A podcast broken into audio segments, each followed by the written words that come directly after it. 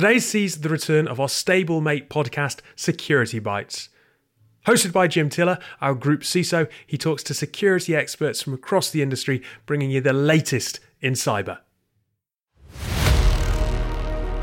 You know the potential damage this could cause, and I think having that information available to you it can be a bit frightening. I, would hate to be a, young person getting into cyber now and dumped in with all that responsibility without fundamentally the 20 odd years of training we've both got behind us.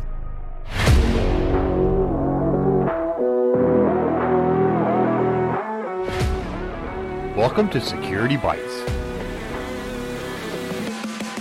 a show where we're joined by an industry leading cybersecurity expert to discuss today's pressing business and technical challenges of security. Join me, your host, Jim Tiller, brought to you by and powered by Nash Squared. Let's get started.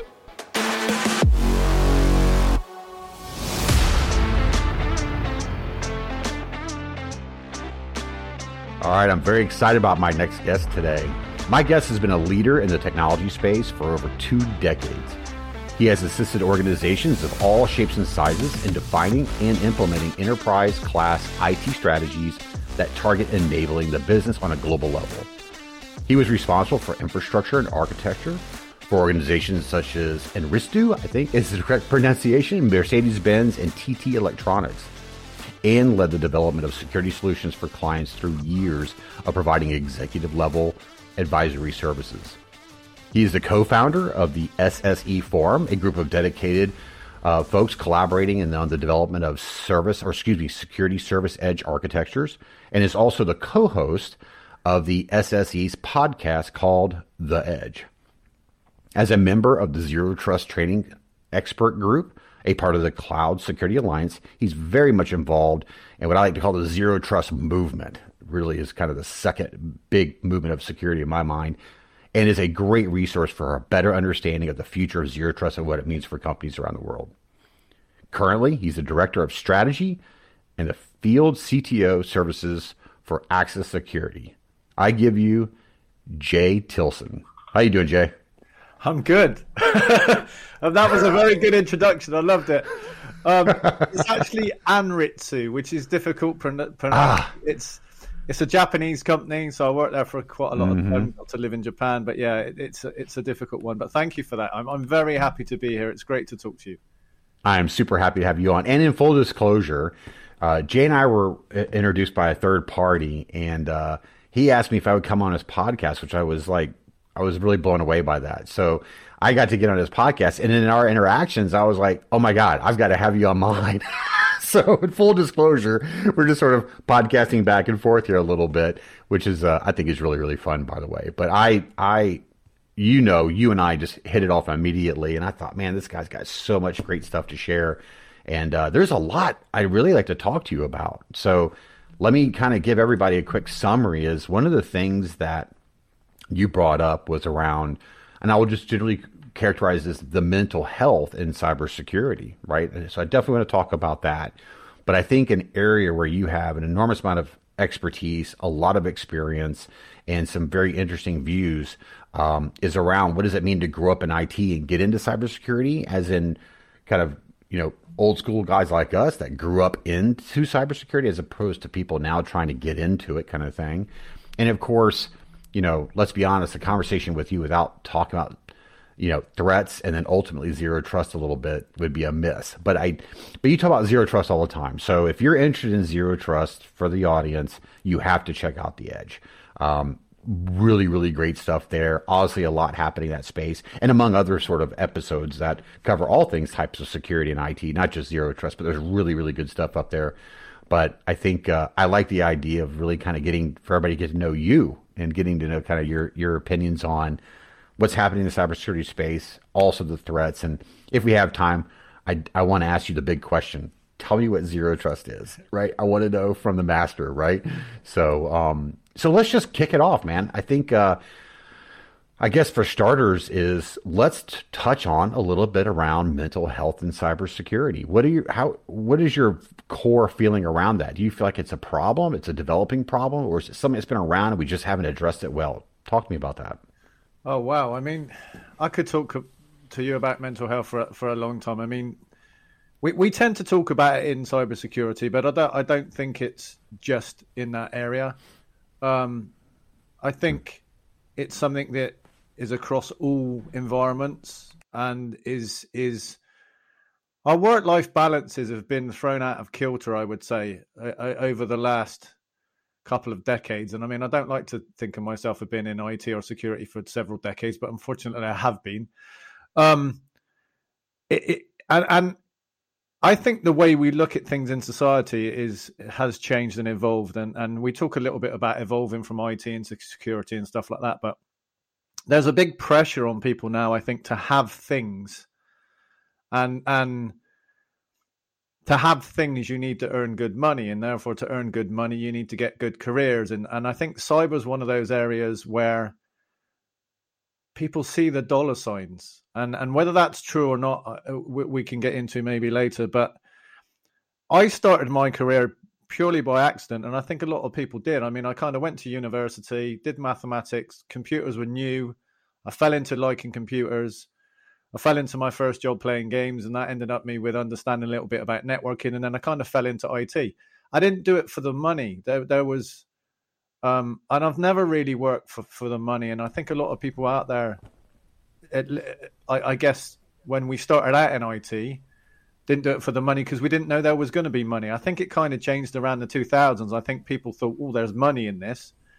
Um, but, but if I may, if I may just say that is an amazing observation. I, I really don't want to interrupt you, but I think it's important to understand that you know as we get in more into some of these other elements in the conversation I think it's important to understand that, you know, you, me included, you're telling your story about how you got into games and, you know, computers. And, you know, I think a lot of us, you know, we all had like, you know, trash 60s or, you know, I mean, you know, we had different little cheap computers at the time and we did it because it was cool. Yep. And we're like, wow, you're going to pay us to do this kind of thing, you know? And you're right; it's kind of done a 180 on that. Sorry, go ahead. I just think yeah, no, that's a very mean, interesting observation. So, so to be honest, we, me, and, and John Spiegel, kind of started the SSE forum with the aim of trying to help people and debunk a bit of stuff, and then we we went down the zero trust path, which we'll get onto in a minute, and then we found people coming on our podcast wanted to talk about mental health, and I I, I don't want to generalize, um, but men particularly are are bad with mental health, and we don't talk about it with our friends. We don't talk about it with our family. We're supposedly supposed to be the strong ones and, and the rock and all of those things. And I know I'm generalizing, but let's generalize for a while. And I think the struggles of trying to provide for all these additional things that people expect nowadays, all these material things, puts pressure on people. And if you add that pressure to a job that's quite stressful, we see there being ransomware attacks. We we see companies in the news daily. And and funnily enough, I was I was in London yesterday for an event, and I was sat in a coffee shop, and I was looking on LinkedIn, and I was looking out the window, and I was every single post on LinkedIn was compromise here, compromise there, layoffs here, layoffs there, struggles.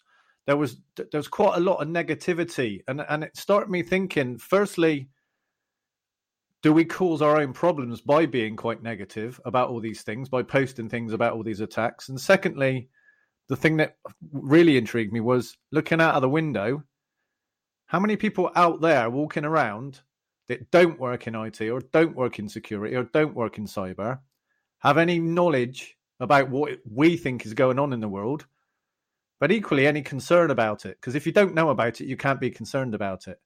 Whereas I get a little bit nervous in regards to my family or my friends getting um, phishing emails or text messages. It worries me because I'm aware of the damage that can be done by those things. They're not aware, they're oblivious. It doesn't stress them, it doesn't concern them, it doesn't fill them with anxiety. Whereas for me, it does.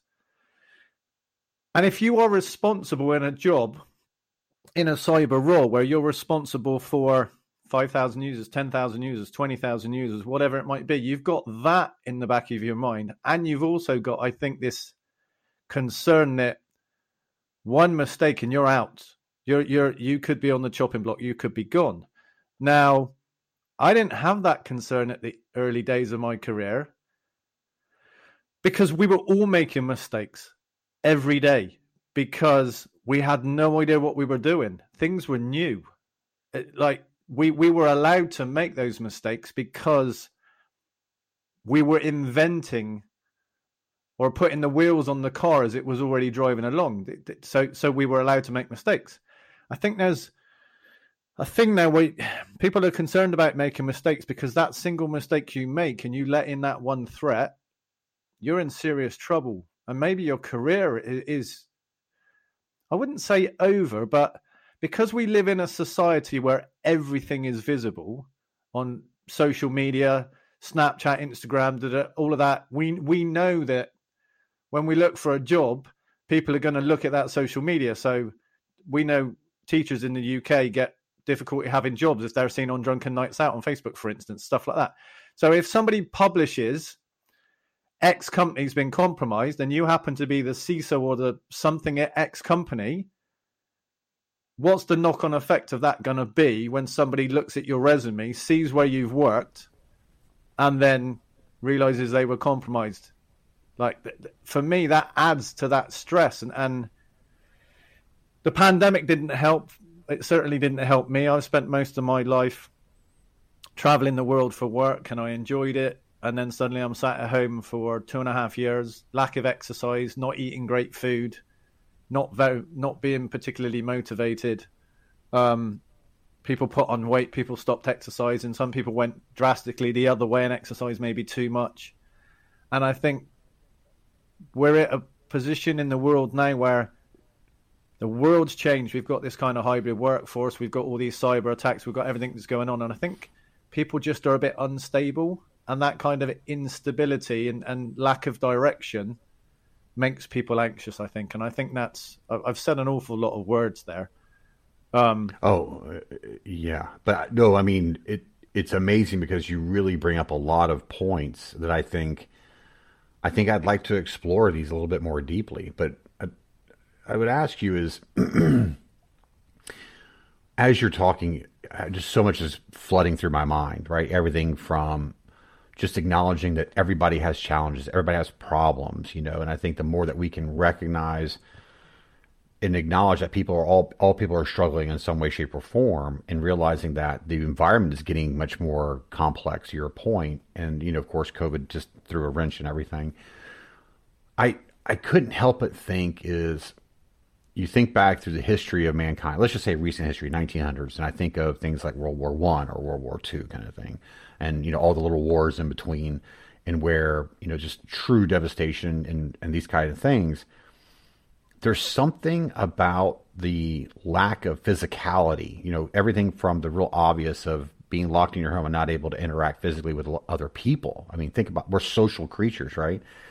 All the way through to that we're living in such a digitized world and as humans, our brains are just not moving quick enough in our development to keep up with how fast things are kind of changing in security. So it gets for me, I think it just gets scarier and scarier and scarier and then when you know a lot, like when you really know what's going on behind the scenes, like, and a lot of people do now. There was a time in our day where you know really understanding threats was you had to be, you know, digging hard. Now this information is right in your face, like you said. Yeah. You know, you see it on the news all the time.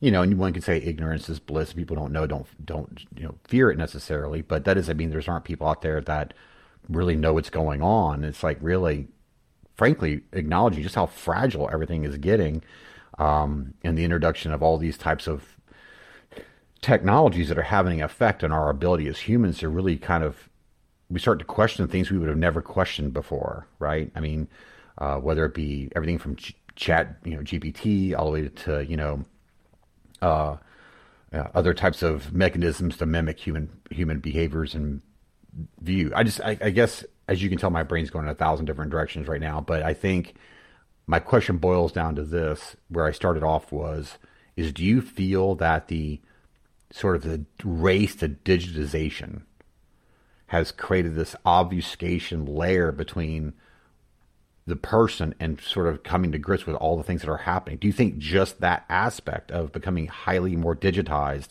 in our daily lives, packed on top of being held at home for two years, do you think that sparked and like really pushed the the pushed the knob up on mental health concerns? That's a that's a really good question. I mean, we certainly talk about mental health a lot more now than we did. Hmm. But that doesn't necessarily mean it wasn't there. Hmm. Maybe, and hmm. I don't know how to. We'll never know that now because it's it is a topic that two people our age that have been in the industry as long as we have can now talk about it. Five years ago, we probably wouldn't have. And mm-hmm. I talk about it on my podcast. You talk about it on yours. I, I see posts about it on LinkedIn. It's now a topic that is beginning to be talked about. I'd like to go back 25, 50 years, 75 years, 100 years and see if it was any different and it was just hidden. Like I kind of alluded to before, men are supposed to be the strong ones, and we societally we don't talk about our problems. It's very rare. But that doesn't mean to say the problems haven't been there for as long as human beings have. Um, is the speed in which things are changing? They've probably made it easier to talk about these problems, but I don't necessarily think they've made the problems any worse because we've been evolving anyway. Yes, there's been a huge shift in technology since the pandemic, some positive, some negative. Um, obviously, there's all this talk about economic climate and recession, but it's not the first time. I mean, we we've had these before. Is it any different now? I, I don't know.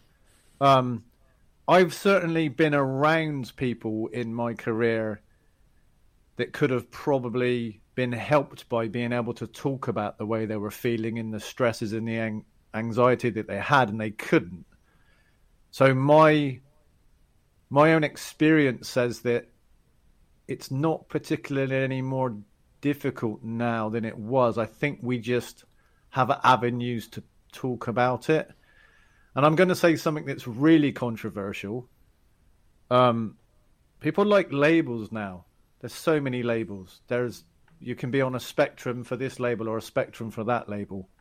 Now, that's not to say those things aren't real because they are real, but there's an awful lot going on in the world where I think there's pretty much like I need to be included, so therefore I'm going to need a label, and that is very very controversial.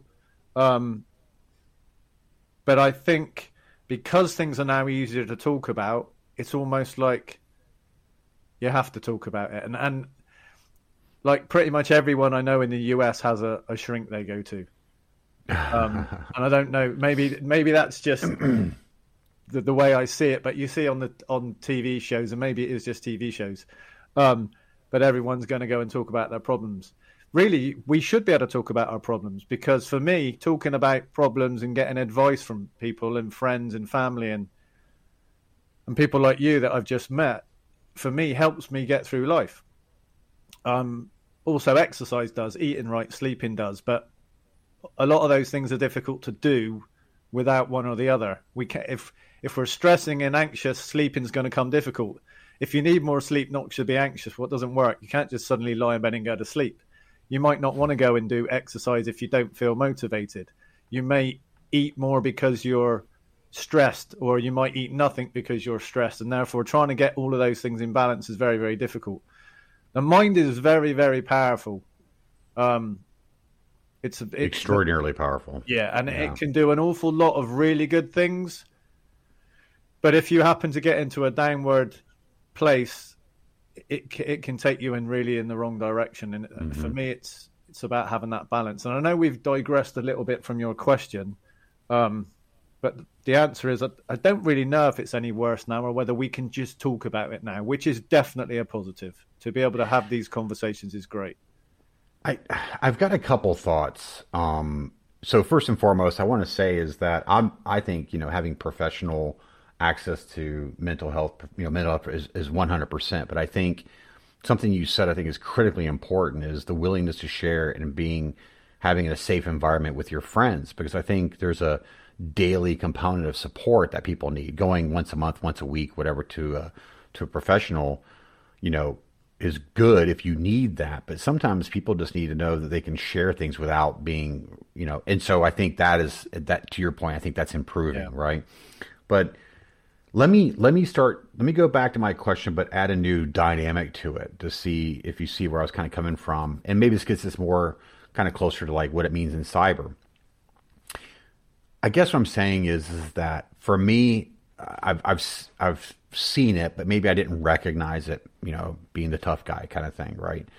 But for me, I was working at a company where we dealt specifically just with incidents, and and they at the time they were all ransomware so I'm on, you know, phone calls with organizations where, you know, people are crying, you know, and the, a lot of the team were young, you know, young men and women that were doing this, you know, fresh out of college, wanting to get into the security industry, you know, and had reached a point where they were becoming good incident responders. I mean, very good, right? And then uh, helping customers, you know, organizations through these things. And I was just, I realized it hit me like a like a freight train is because of technology people are able to enter the space and then go from being, you know, a 20 year old college student to being on the phone with a billion dollar company with people like screaming and crying and and I'm like that would have never happened because you, the technology gave you the means to be exposed to that, right? And the whole concept of cyberbullying, you know, I mean, back in our day when, you know, if there was a bully, there was a fight, you know, there was a yep. contact. Now you don't even have that option. You just have to have this huge. Think about cyberbullying within the context of cyber peer pressure and try to even I couldn't even fathom that when I was 16 years old in high school, kind of thing, yeah. right? So I, I, think that's what I was saying is technology. I think is I don't think I think people are able to talk about it more. I do believe that humans are humans, no matter how far back you go. That you know we're complex creatures and we have emotions, whether we think you know people in the 1600s did, and I can assure you they did, right? But I think technology has exposed us as a global social community in ways that I'm not sure we were entirely prepared for. The internet just kind of dumped us all together, you know, just a couple decades ago, right? Yeah, I mean, I I, I think you raise a really good point there. When I started my career, I started off on a help desk answering phone calls. I never had access to any systems. I was never responsible for the real difficult stuff. I I was like level one support and then as you got a bit more skilled, you became level two support and then level three support. And then you might become an administrator for the Linux boxes or for the odd system. By the time you actually got to being able to make significant changes to, to systems, you were trained. You'd gone through years of first, second, and third line support, or you'd been on training courses and all of that stuff. Therefore, if something did go wrong, and things did, it's IT, things go wrong, you you you felt comfortable in your own ability. You were comfortable that you could get in and, and, and get stuck in and do those things because you kind of evolved with it.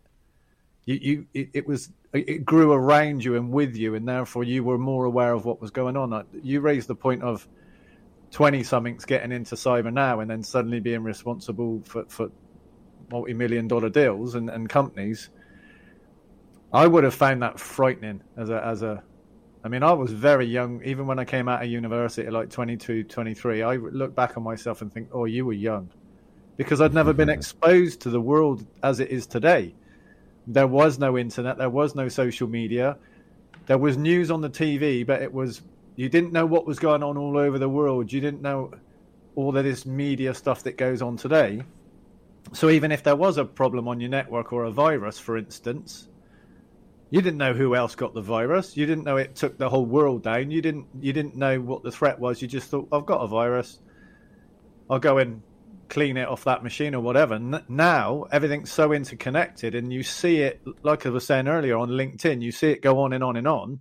You know the potential damage this could cause, and I think having that information available to you does it can be a bit frightening. I, would hate to be a, a young person getting into cyber now and dumped in with all that responsibility without fundamentally the 20 odd years of training we've both got behind us. And not just training, but ex- Scars. experience and, and Yes. scars. Yeah, I mean, Yeah, 20, 20 years of scars and bruises, I mean, and that's how you learn, right? I mean, Yeah.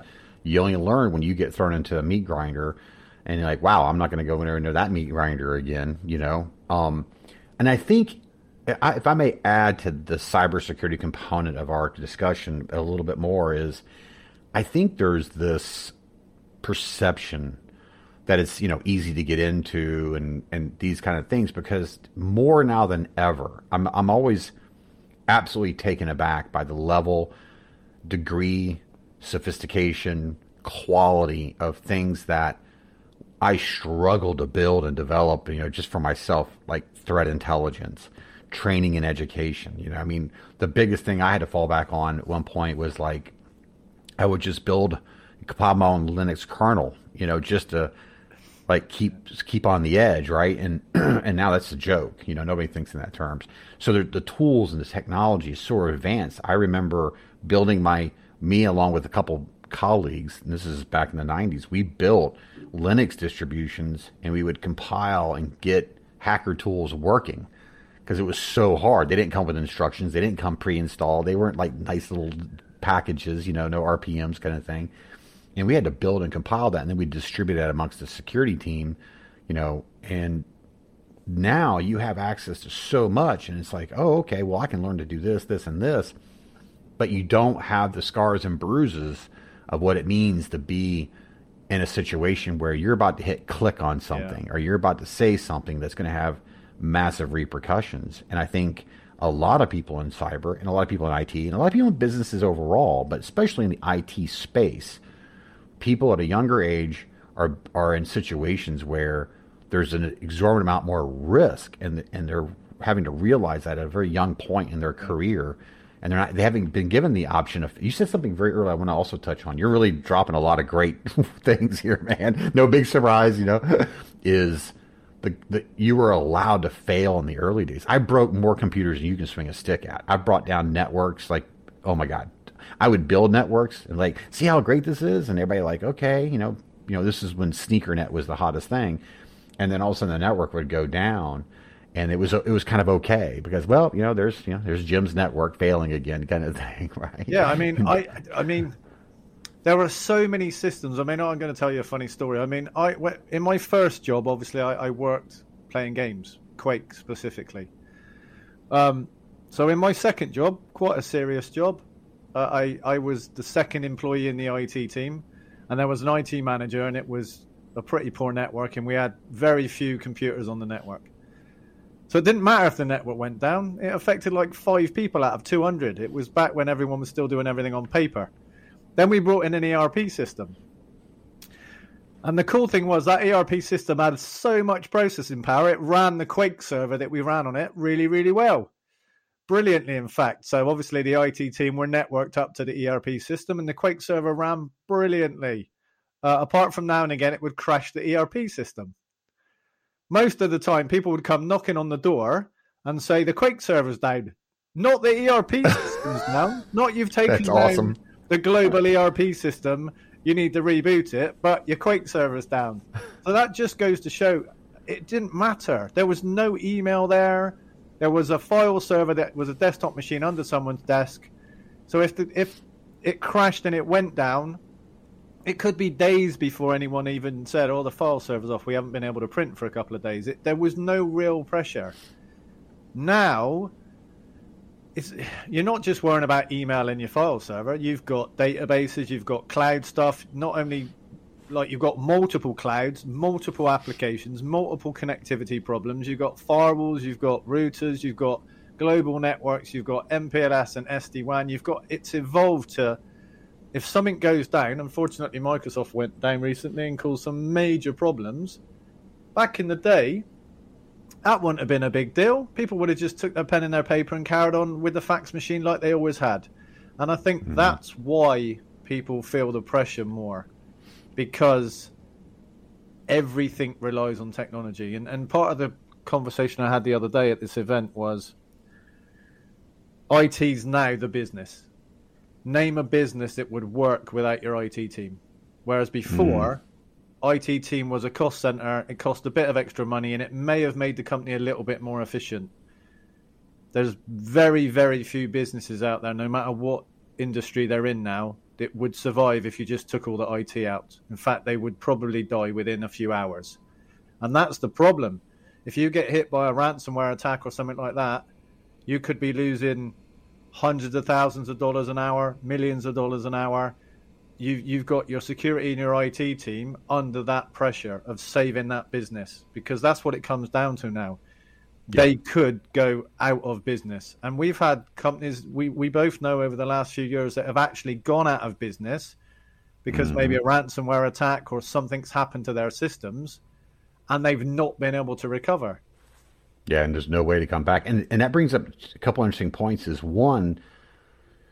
So first, I'm going to say is I remember a report in I think it was 2005 where it said by 2020 that your average child, like I think they said from eight to 10 years old, will see more death and destruction and stuff like that than people who are of sort of the World War II generation, right? And you think, whoa, because of TV and exposure, yeah. the internet, all this kind of stuff. Um, and I, I dare I say, I think we may have exceeded that. The other thing I would say is your point about IT is I go back to what I think is really happening as well within this context of our discussion is this digitization. And you have companies that, you know, make furniture, make rope, uh, pet food. Uh, I was in I vividly remember being in uh, Central America, Guatemala, working with a company, and you know you'd walk in and they were, it was very mechanical, and this we were going through this whole sort of optimization using you know this fandangled computer system, and I thought to myself, man, if this thing tips over, that's it. You're not making pet food anymore, right? And now that's an absolute reality, but it's still happening. Small business businesses, very, very difficult to find an organization that can continue to support their employees and their customers and the development of their product or continuation of the product without a without a processor. I mean, I remember visiting a car manufacturer over in Europe and they had essentially a virus, you know, kind of old school, and it was a long time ago, but all the torque wrenches and all the, the utilities they used to actually construct a car were computer controlled for torque purposes. So from the we had to figure out when the when they had a computer problem because it inherently messed with the torque setting. Yeah. So every single bolt had to be traced back to where it was to what car and retorqued, you know, uh, because of a computer problem. Now I'm sure they're past all that kind of stuff now, but the the net net of it is is I think you're you're dead spot on is the pressure.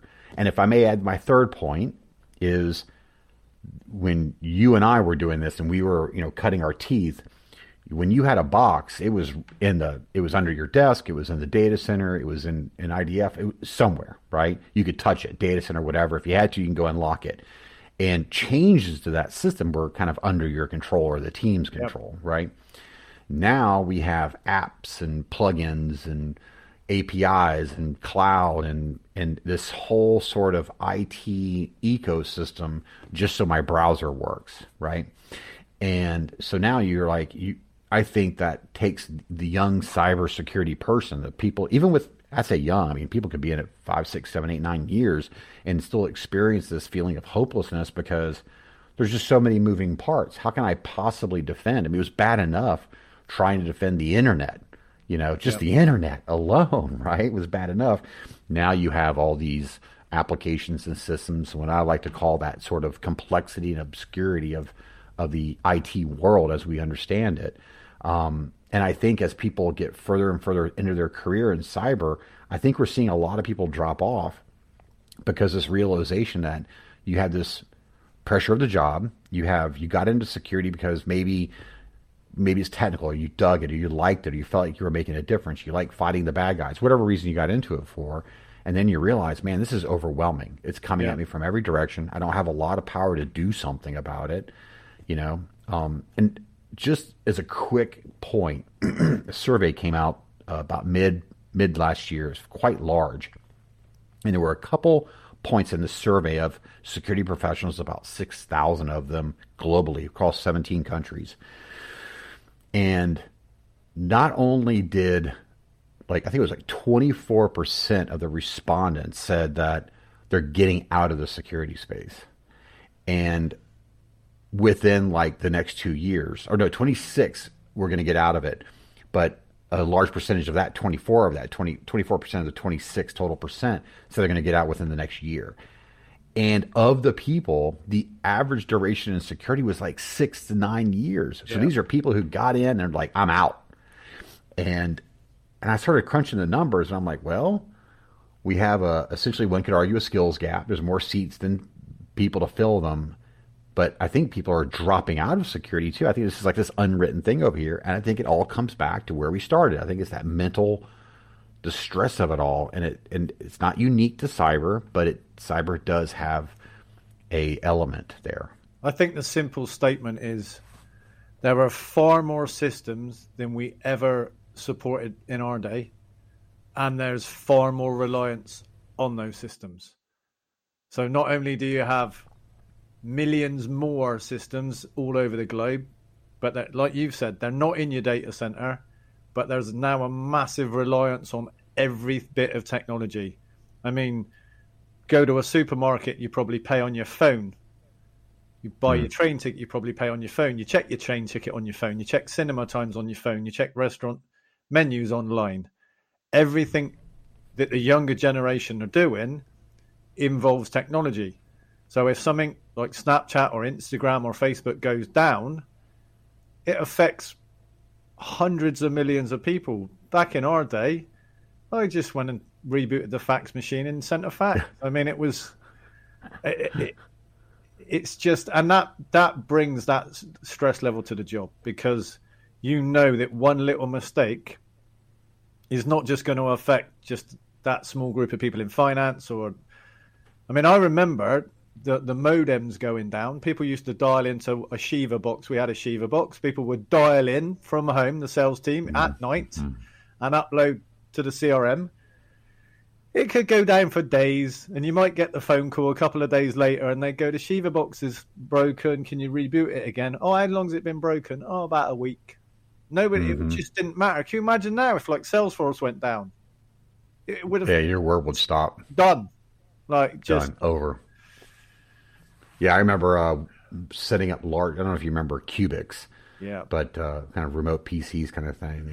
I remember this company had stacks and stacks of them, and if the if the uh, essentially an ISDN bridge for telephone lines, blah blah blah. I'm not going to get into it, but if it went down, we just walked in, flipped the switch off and back on, just like you know you think about it. But you know, I, I do remember. I mean, I don't want to paint, paint a total picture. There was a phase there in the late '90s, early 2000s where you know maybe maybe more so the post internet bubble, but where technology became increasingly important, people were more aware of it.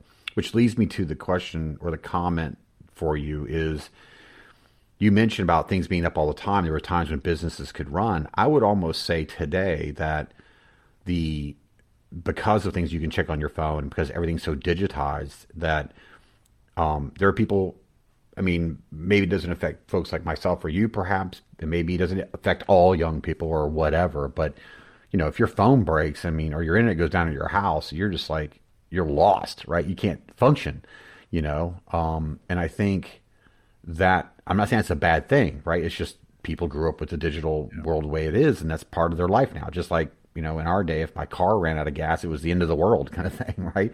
So, um, I think that element adds a stress as well because when things go down, it's not just the fact that you've affected the business, but people have a visceral reaction when their phone doesn't work, or they have a visceral yeah. reaction when they can't access something they need to access. Um, and of course, when you get into security, like you want to introduce a security control on people's phones, people see phones as a very personal thing, like yep. super personal. And you're like, well, wait a second, you can access all my data, my applications via your phone you know, so you have this almost weird thing. So cyber people in sort of the op space are being forced to sort of monitor phone systems and whatever, pick your poison. You know, I, I think there's this element of, you know, I wouldn't want that on my phone. you know, this sort of this juxtaposition of policing the internet for your company and the realities of the importance of free digital life and I think that actually adds another bit of stress to the whole thing, right? Yeah. It's just. This... I mean, the IT team always always was the kind of team that said no, and I think the security team came along and was even worse. Um, and and that's when you're working somewhere and you work in IT or security and, and you've got that kind of people expect you to always be the blocker or the people that say no, then the relationship's already hard. Mm. Right? You're already going in. I mean, working on a, a support desk, you only ever had people complaining because they had a problem right? No one ever phoned up the support desk and went, "You did a great job today, thank you." You were only ever dealing with people that had issues, things were broken. And as I said before, didn't really matter back in the day. People were quite relaxed about it. It didn't really cause them any problems. But then, as my career progressed, and you had senior salespeople not being able to close quarters because they couldn't get on the system, they're angry, they're upset. People would be swearing at me. And then it's got even worse because now their whole job is based on technology. So actually being in the firing line for all of those kind of angry and upset people, and they've got a right to be angry and upset. They they can't do their job. So you're seen as being that blocker. I think there needs to be a cultural shift where people start to understand that IT and security folks are there to kind of help you and to help the business. And I know that's really difficult because you're working in a support environment in a service environment. But if people come at you angry all the time, then then it is it wears you down, right? I mean, that I think there was 100%. a lifespan of people working on a service desk that they could only do it for a period of time before they're like, I need to do something else. Um, and funnily enough, I am going to generalize again, but IT people aren't necessarily the most people friendly in the world anyway, right? Yeah, yeah um, can be. So then we need to look at security differently. I mean, I remember first rolling out passwords, and anyone listening to this, unless they're the same age as us, will laugh. Like, what do you mean you never had passwords? Well, we never had passwords because it didn't matter.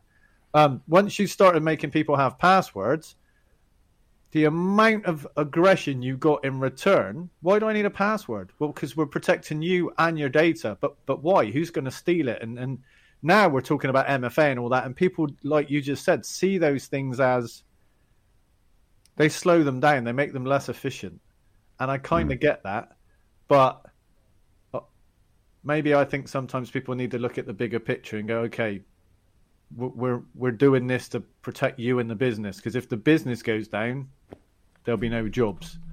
Um, so, I I want to do is is again. I, I, just feel like I have to comment on a couple things you said. Yeah, absolutely. You're just like just you're just throwing these like knowledge grenades in the middle of the room. Okay, two quick things. The first one is I want to tell you a short story. And one of the things I run into is I feel like I'm having the same conversation throughout my entire career.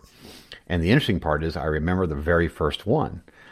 Um, and this is kind of playing into your point about we need to change, which will bring me to my second point. But I'll tell you the short version of the story is simply this: is I remember installing a router for an internet connection. I think it was in 19, I think it was 91 or 92 in that range. Okay.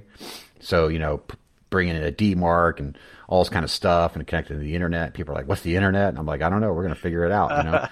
and, um, and so I, it was a research and development firm I was working for. And, and I immediately was basically going, wow, I can do anything to anything, right? It's my first exposure, if you will, to pen testing before it kind of existed really. And so I started learning how to do access, con- what we call access control lists and, you know, that kind of stuff now. And I'll never forget like saying, well, we only need certain ports. And back then, you know, we had like literally FTP colon slash slash and gopher and all that kind of stuff. And so I started shutting things. You're laughing because you know exactly what I'm talking about. And so I would, uh, I started shutting down ports. And some of the scientists and researchers were like, what's going on? And I got pulled in front of the CEO and just lambasted. And it was, how dare you limit our access to this vast network of knowledge and research and community? And I was like, yeah, but, and, and of course, I didn't have a good argument. It was just me being naturally. I didn't know I was being secure at the time. You know yeah, what I'm saying? Yeah. I knew I was just had I had a, a a secure mindset naturally before I kind of did as a career. And um, and I remember going, you know, this interpretation of security fundamentally is is counter to what the what computers and internet fundamentally represent is this social thing. Which brings me to my second point is really pointed question. I've asked a handful of people this, but nobody's ever given me an answer. So I'm very curious. Nobody's ever responded to it, so I, I got you trapped a little bit here. I'm scared. Now. Should yeah yeah I'm gonna hit you. Should cybersecurity move beyond the responsibility of like public companies, private companies? I mean, it's there's such a social component to it, right? I mean, you said yourself, and I 1000% is cyber is now sort of swelling to the point where we have cyber war. It's a, it's now a domain for warfare. It's now a domain that is challenging certain things, and the fact that computers are completely infused with everything, whether it be medical devices to communications, you name it, it's everywhere, right? I won't even get into quantum computing and blockchain and cryptocurrency, all that stuff. So, do you see a time where that you know, a particular person who's 22 years old that is now dealing with a massive ransomware attack and having to help make a decision whether we pay or not and how do we recover and people are crying and screaming, you know, and it's kind of like, wow, you know, should we be in a situation where we should explore the impacts to people and and the mental health that is related to it and kind of take a step back and say, man, maybe this needs to be more structured in some way because yeah I don't know. I'm not seeing a clear path to how we get there. No, see, see, for me, and and this goes back to me sitting in a in a cafe yesterday, looking out the window and and seeing all those people wander past, thinking, I wonder if they have any clue about cyber or what I'm thinking. And I, I we we spoke recently to Chase Cunningham, AKA Doctor Zero Trust, and and I asked him like about it, and so so my answer is, we need to start educating people in schools about ransomware, risk, um, all all of those things. Like, why do you need kind of multi-factor authentication? What is it? Because people are putting it on games, children are putting it on games, but identity theft is a big thing.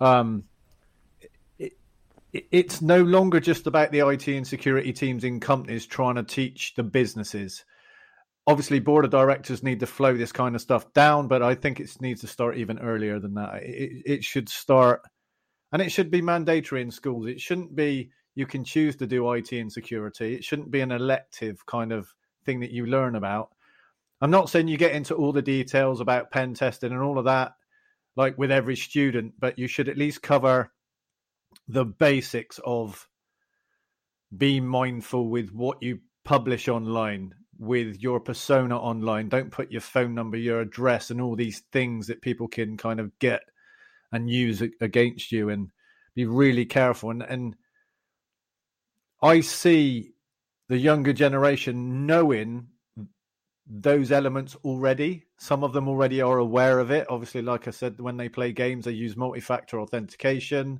They might not know what it's for, but they have to use it.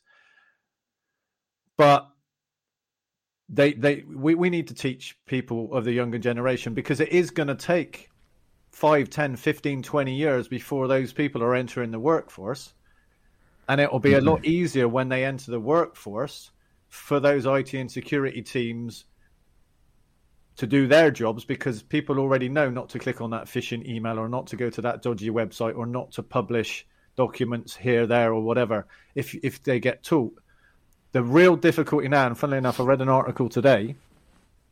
It says all those phishing tests we do, where we send out all those emails, nobody ever gets better. The results are the same every year.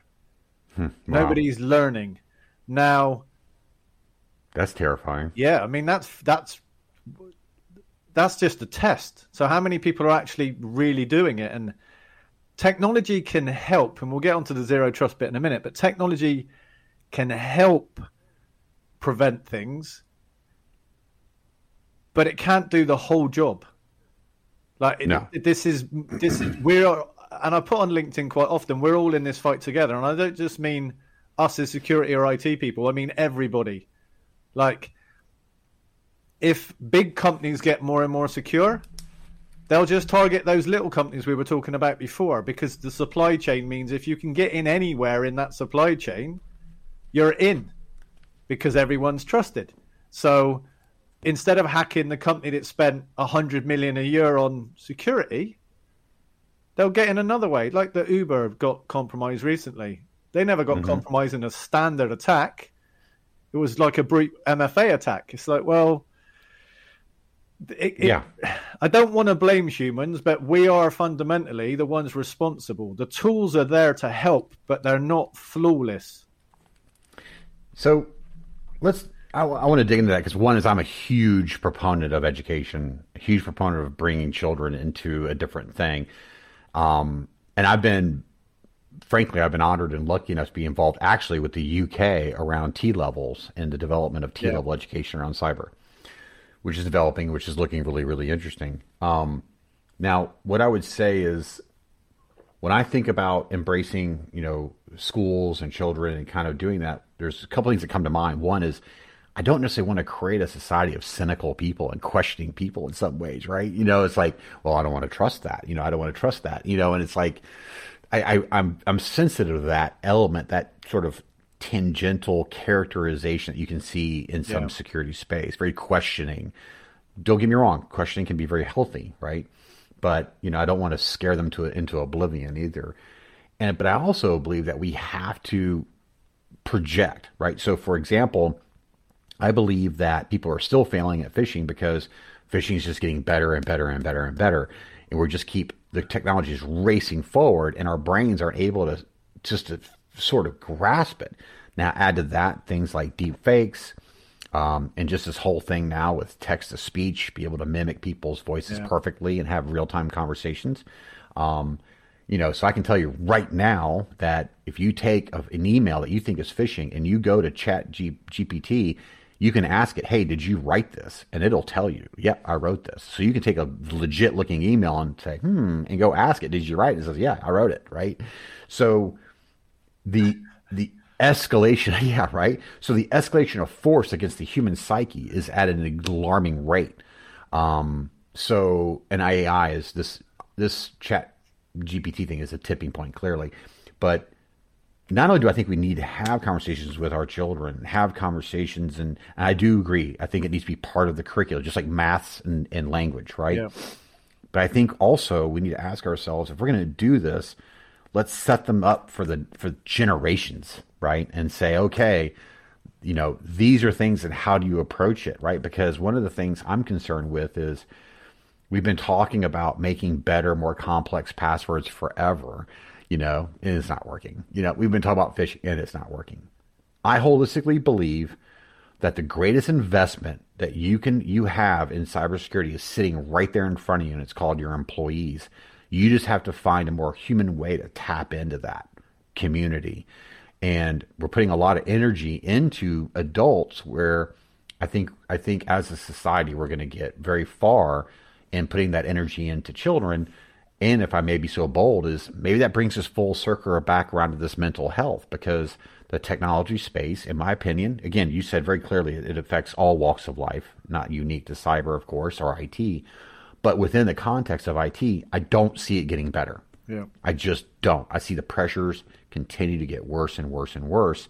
And I think you said very, very accurately is you and I, we were allowed to grow up with it. We were pre-internet, pre-computer in some cases, certainly pre-PC, right? Yeah. So we kind of cheated the system. We've seen the whole thing, right? But um, anyway, I think uh, I could go on for days about people and education. I think it's really interesting. That's where you went, and I could not possibly agree with you more. And it's not surprising that uh, Dr. Chase Cunningham mentioned that as well, because I learned yesterday he actually wrote, you know, not only a bunch of books, but also did some uh, work around comics around uh, yeah. Cynja. I think it's what it's called. yeah. Did I pronounce that correctly? Yeah. So super, super cool, super cool guy, and uh, he's already in that space as well. So I think is. Um, I think what I would ask you is let's let's touch a little bit on because I'm, I'm aware we're getting close to sort of the hour mark, but I wanted to ask you what would you advise somebody getting into cyber today? What does that look like? I know we've been talking about mental health and kind of painting this picture. How much does that play into advising people? If somebody wants to get into it, what is like your top three thoughts that come to mind? Like, how would you advise them? Um, God, that's a difficult question. Mm-hmm. Yes, sir, it is. Thanks for that. Um, number one is don't do it for the money. Do it. Do. Mm. I got taught at a very young age by a very good um, manager or leader of mine, and he basically said to me, "You spend an awful lot of time at work. Do something you love, because no matter how much money they pay you, if you hate getting out of bed every day in the morning, it's not worth it." Um, so, so that's my advice. Do do something you really enjoy doing. I guess the second piece of advice kind of uh, evolves from that. It's pick an area. Cyber. We talk about cyber as if it's one thing. Um, it's not one thing.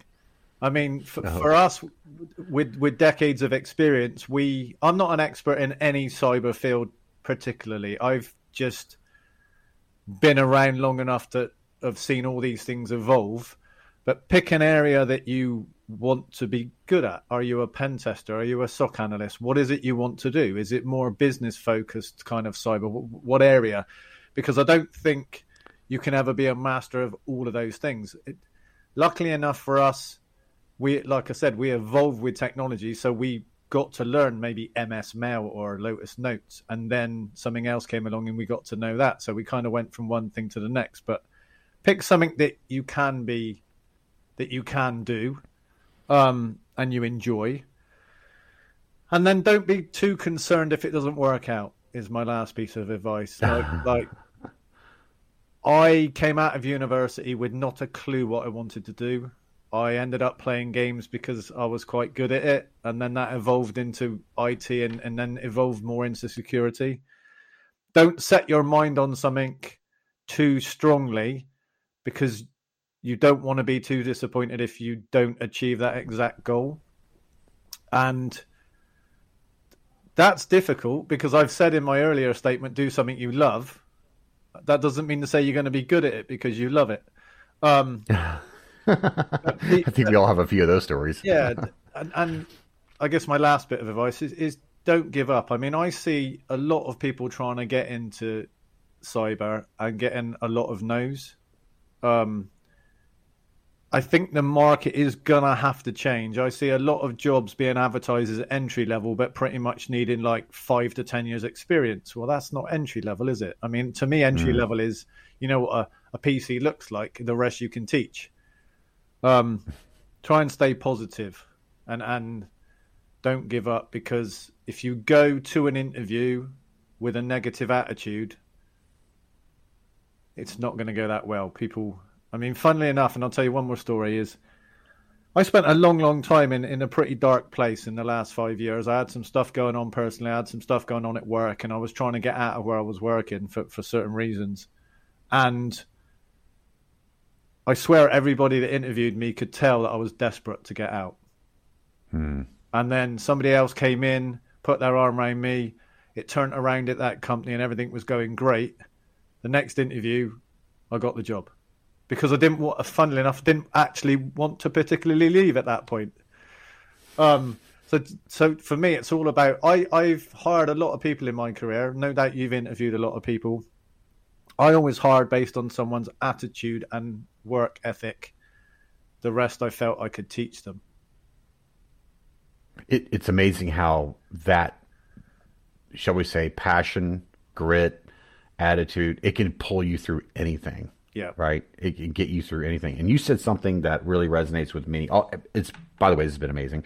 Um, but early on, you said you know the the mind is very powerful, and you know I I certainly learned very very early that you put your mind to it, your body will follow. Your things will follow from it. Right. Yep. And your attitude, and it projects on other people. And we were saying earlier, humans are humans, and we're very good at detecting. You know, maybe some cases not so good, but maybe certainly subliminally when people are struggling. And you know if you're going through an interview you really want somebody has that work ethic because if you you take somebody good and make them great if they want to be great you know yeah. you can help that person kind of thing. Um gosh i think uh, honestly uh, Jaye we have to have another we got to do this again because i really really want to talk about your view of threats especially and how they've evolved. Um, and i really really want to kind of I really want to really want to have some time about zero trust, and I want to have a a non technical sort of a, a, ethereal conversation about it, as well as getting tightly with um, how uh, you see it kind of evolving. I mean, Yeah. are we going to get there, kind of thing? But man, I just um, I got to say, I know we haven't we we've just kind of met in the big scope of things, man. But I just find you just the most fascinating and fantastic guy. I love talking to you about this kind of stuff. And uh, for the record, for everybody listening out there, one, I for, kind of forgot we were recording. I'm just enjoying the conversation. Two, um, you really need to listen to everything that he's done, especially with Jay and, and the um, and the Edge podcast is pretty awesome. And uh, stay up on stuff that he's putting up on LinkedIn. It's just fantastic. Jaye, it's been amazing having you, man. Absolutely amazing. No, I, to be honest, I really appreciated it. Again, I was looking at the clock thinking, oh, I've been talking too much, so I apologize. I, I, I ramble on, but I, if it's a topic which this is that I'm passionate about, and, and you're a great person to speak to. I mean, I remember the first time I spoke to you, we talked for like an hour, and I'd never spoken to you before. So I, I'd be more than happy to come back. I've got Zero Trust is a real passion of mine, and I kind of fell into it by accident without realizing it was called Zero Trust until I dug quite deeply into it. Um, but a bit like you, we we've evolved in security. So I was doing zero trust type stuff without realizing Yep. what it was labeled. So I'd love to come back. It's been a great conversation, and I really appreciate you having me on.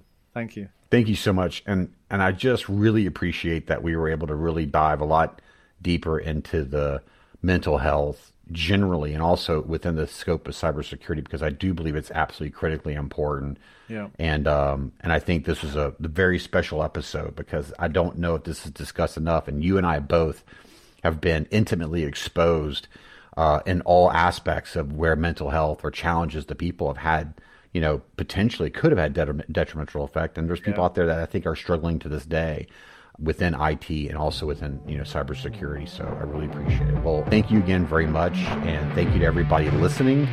And we'll see you next time on Security Bytes.